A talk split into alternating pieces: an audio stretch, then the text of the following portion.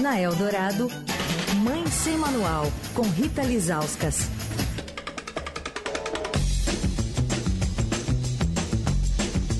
Dia dela, Rita Lizauskas com seu Mãe Sem Manual ao vivo, a versão ao vivo aqui no Fim de Tarde Dourado. Tudo bem, Rita? Olá, Emanuel. Olá, Leandro. Oi, Rita. Boa tarde, ouvintes. Hoje você viu que não teve pegadinha, né, Rita? É. Por enquanto, né? Por enquanto. Estamos aqui tranquilinhos por enquanto, sem. Temos 15 minutos pra, né? Tudo pode acontecer nesses 15 minutos. Afinal, o rádio é freestyle, né, Rita? É, total, total. E ainda mais com essa dupla no comando, né? Então, assim, Ô, louco! eu aperto o cinto aqui e espero a turbulência. Muito bom. Bom, Rita, pro assunto sério aqui do Mãe Sem Manual, você vai falar um pouco sobre a questão do abuso sexual contra crianças e adolescentes e a relação disso com homeschooling, que acabou de ser aprovada ali na Câmara dos Deputados. E aí, Rita? Bom, é, quarta passada eu ia falar sobre, sobre isso, não sobre homeschooling, porque né, foi é, é, aprovado a toque de caixa na Câmara depois disso, mas a gente teve aquele fórum de bronquiolite a semana passada, que foi presencial. Verdade. Aí eu não consegui participar ao vivo, mas como é um tema né, relevante, urgente, que não precisa ter uma data específica para a gente discutir, eu decidi retomar, é, mesmo perdendo a data, porque 18 de maio é, quarta-feira passada, era o Dia Nacional de Combate ao Abuso e à Exploração Sexual de Crianças e Adolescentes. Teve hashtag nas redes sociais, né, uma hashtag que é Em Casa Sem Violência. Então, esse é um assunto que precisa ser discutido sempre que possível, não só né, no 18 de maio, por isso que eu resolvi retomar o tema que eu tinha reservado para a semana passada, que não de, deu tempo. Né? Essa hashtag Em Casa Sem Violência, ela foi proposta pelo Crescer Sem Violência que é, é uma campanha, né, que é uma parceria da Fundação Roberto Marinho, por meio do canal Futura, né, a Childhood Brasil, é, Google e o Freedom Fund. É, quais são os alertas dessa campanha, né? Por que, que uma vez por ano tem essa data e, e, e esse assunto vem à tona? É, o cuidado e a proteção de crianças contra a violência não se limita ao papel dos pais. É, esse foi o mote é, desse 18 de maio, né?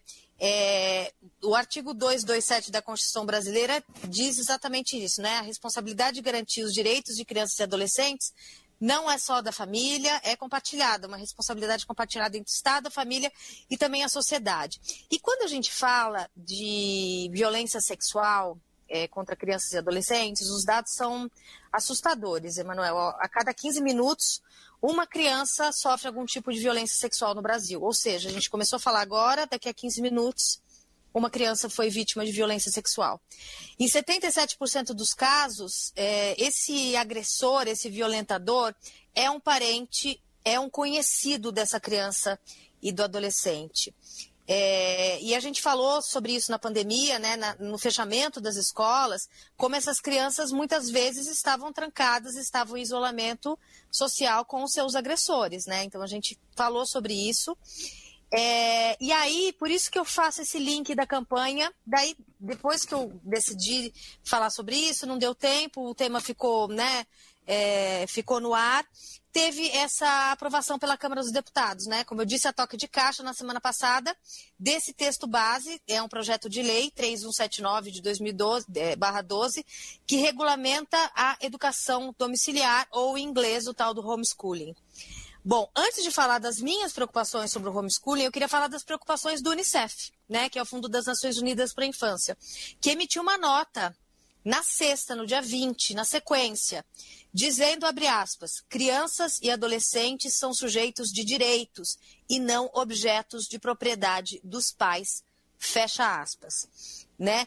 É, por que isso? Porque quando a, cri a, criança tem o direito à escola, né? Por isso que a gente tem, pai e mãe, a obrigação de matricular os nossos filhos na escola a partir de uma certa idade, porque elas têm o direito ao ensino, ao convívio com outras crianças, é, a um olhar é, diferenciado, um olhar que não é do pai e da mãe, né? Inclusive o próprio Unicef tem uma cartilha sobre educação é que fala que o caminho para proteger as crianças de violência passa também pela escola, né? E todas as escolas, a escola pública, a escola privada, que tem que ensinar para todos os alunos, né? e aí vem aquela uma outra questão que também é, nos últimos quatro anos né, fica enviesada, aquela coisa de ah, é, não pode falar sobre, sobre gênero nas escolas, né, não pode falar sobre sexo.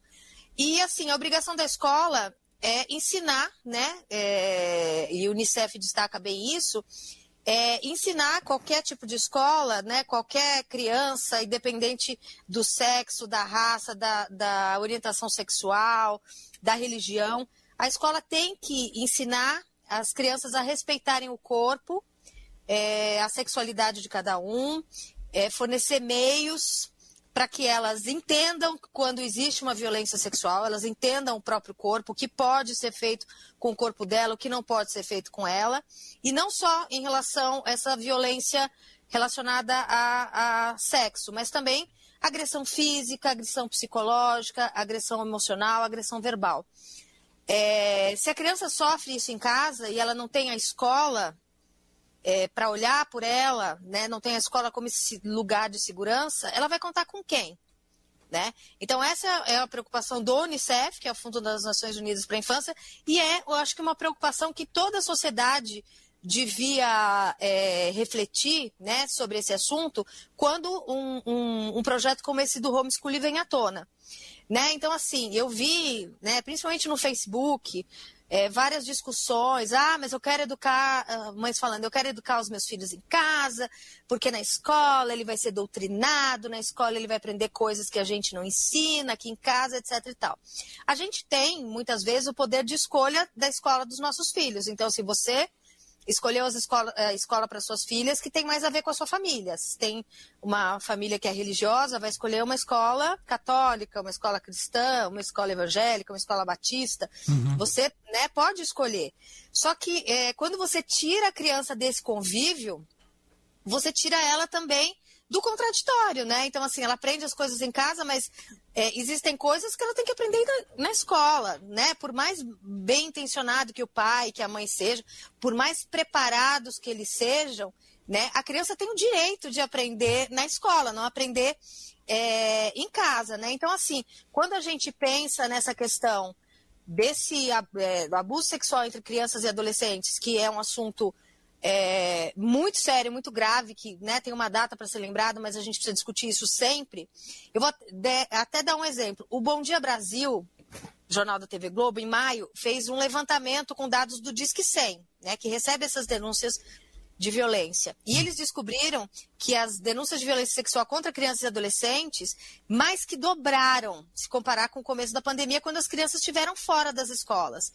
Né? Então, assim, entre janeiro e abril desse ano, segundo é, esse levantamento feito pelo Bom Dia Brasil, foram 4.486 denúncias. Foi mais que o dobro das denúncias do mesmo período de 2020, naquele comecinho é, da pandemia, né? E eles, é, é, na hora que filtraram esses dados, fizeram exatamente a relação entre esse aumento de denúncias com a volta das aulas presenciais, né? E por quê?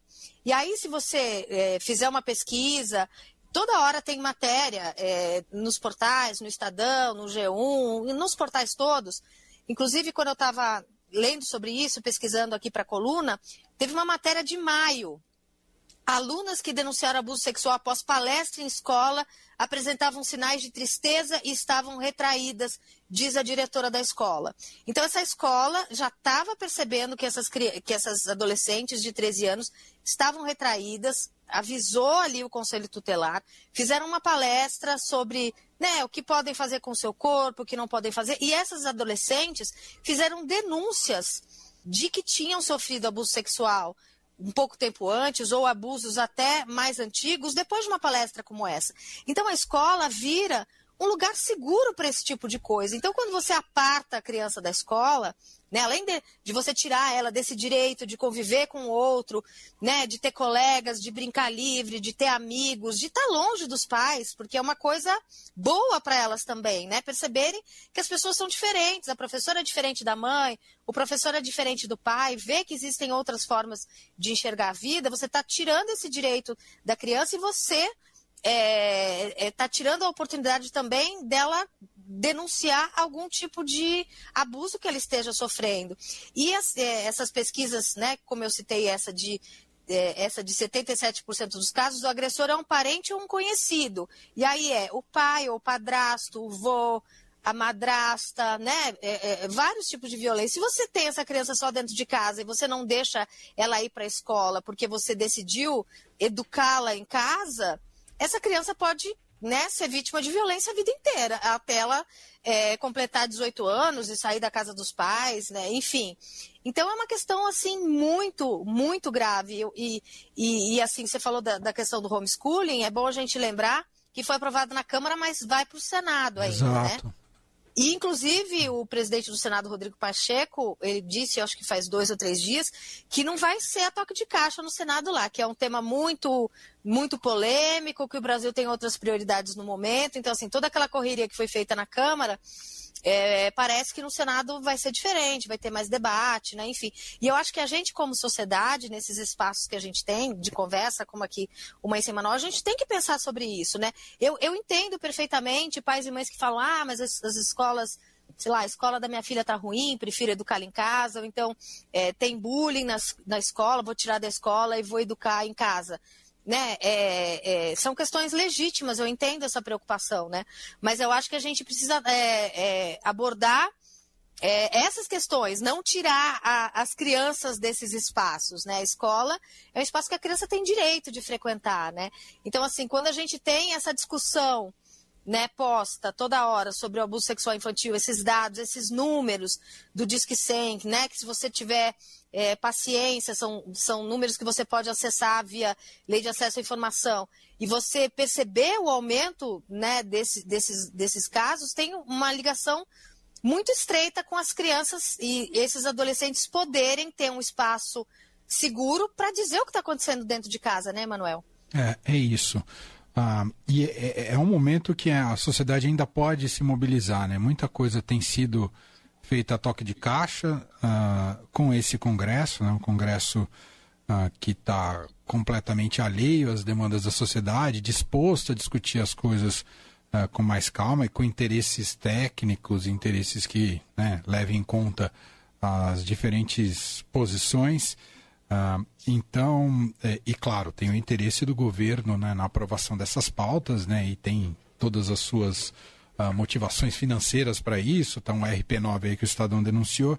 Então, a sociedade ainda tem tempo para mobilizar em relação ao Senado, pressionar senadores em relação à aprovação do homeschooling. E esse dado que você traz para a gente, né, essa associação com a questão do abuso sexual, é, é definidor para mim em levar para frente ou não esse projeto, né, o Rita? É, é algo que precisa ser realmente reforçado porque o país não tem condições de livremente adotar o homeschooling como está proposto. Se contar que é uma pauta, é, eu acredito que é uma pauta das camadas mais abastadas, né? Porque é, mães e pais é, de classe média, de classe média baixa, a maioria deles trabalha e precisa da escola é como aliada na educação dos filhos, né? A escola é isso, a escola é nossa parceira na educação dos nossos filhos. É muito pesado você educar sozinho um filho, né? E se você educa, você educa só com a sua visão.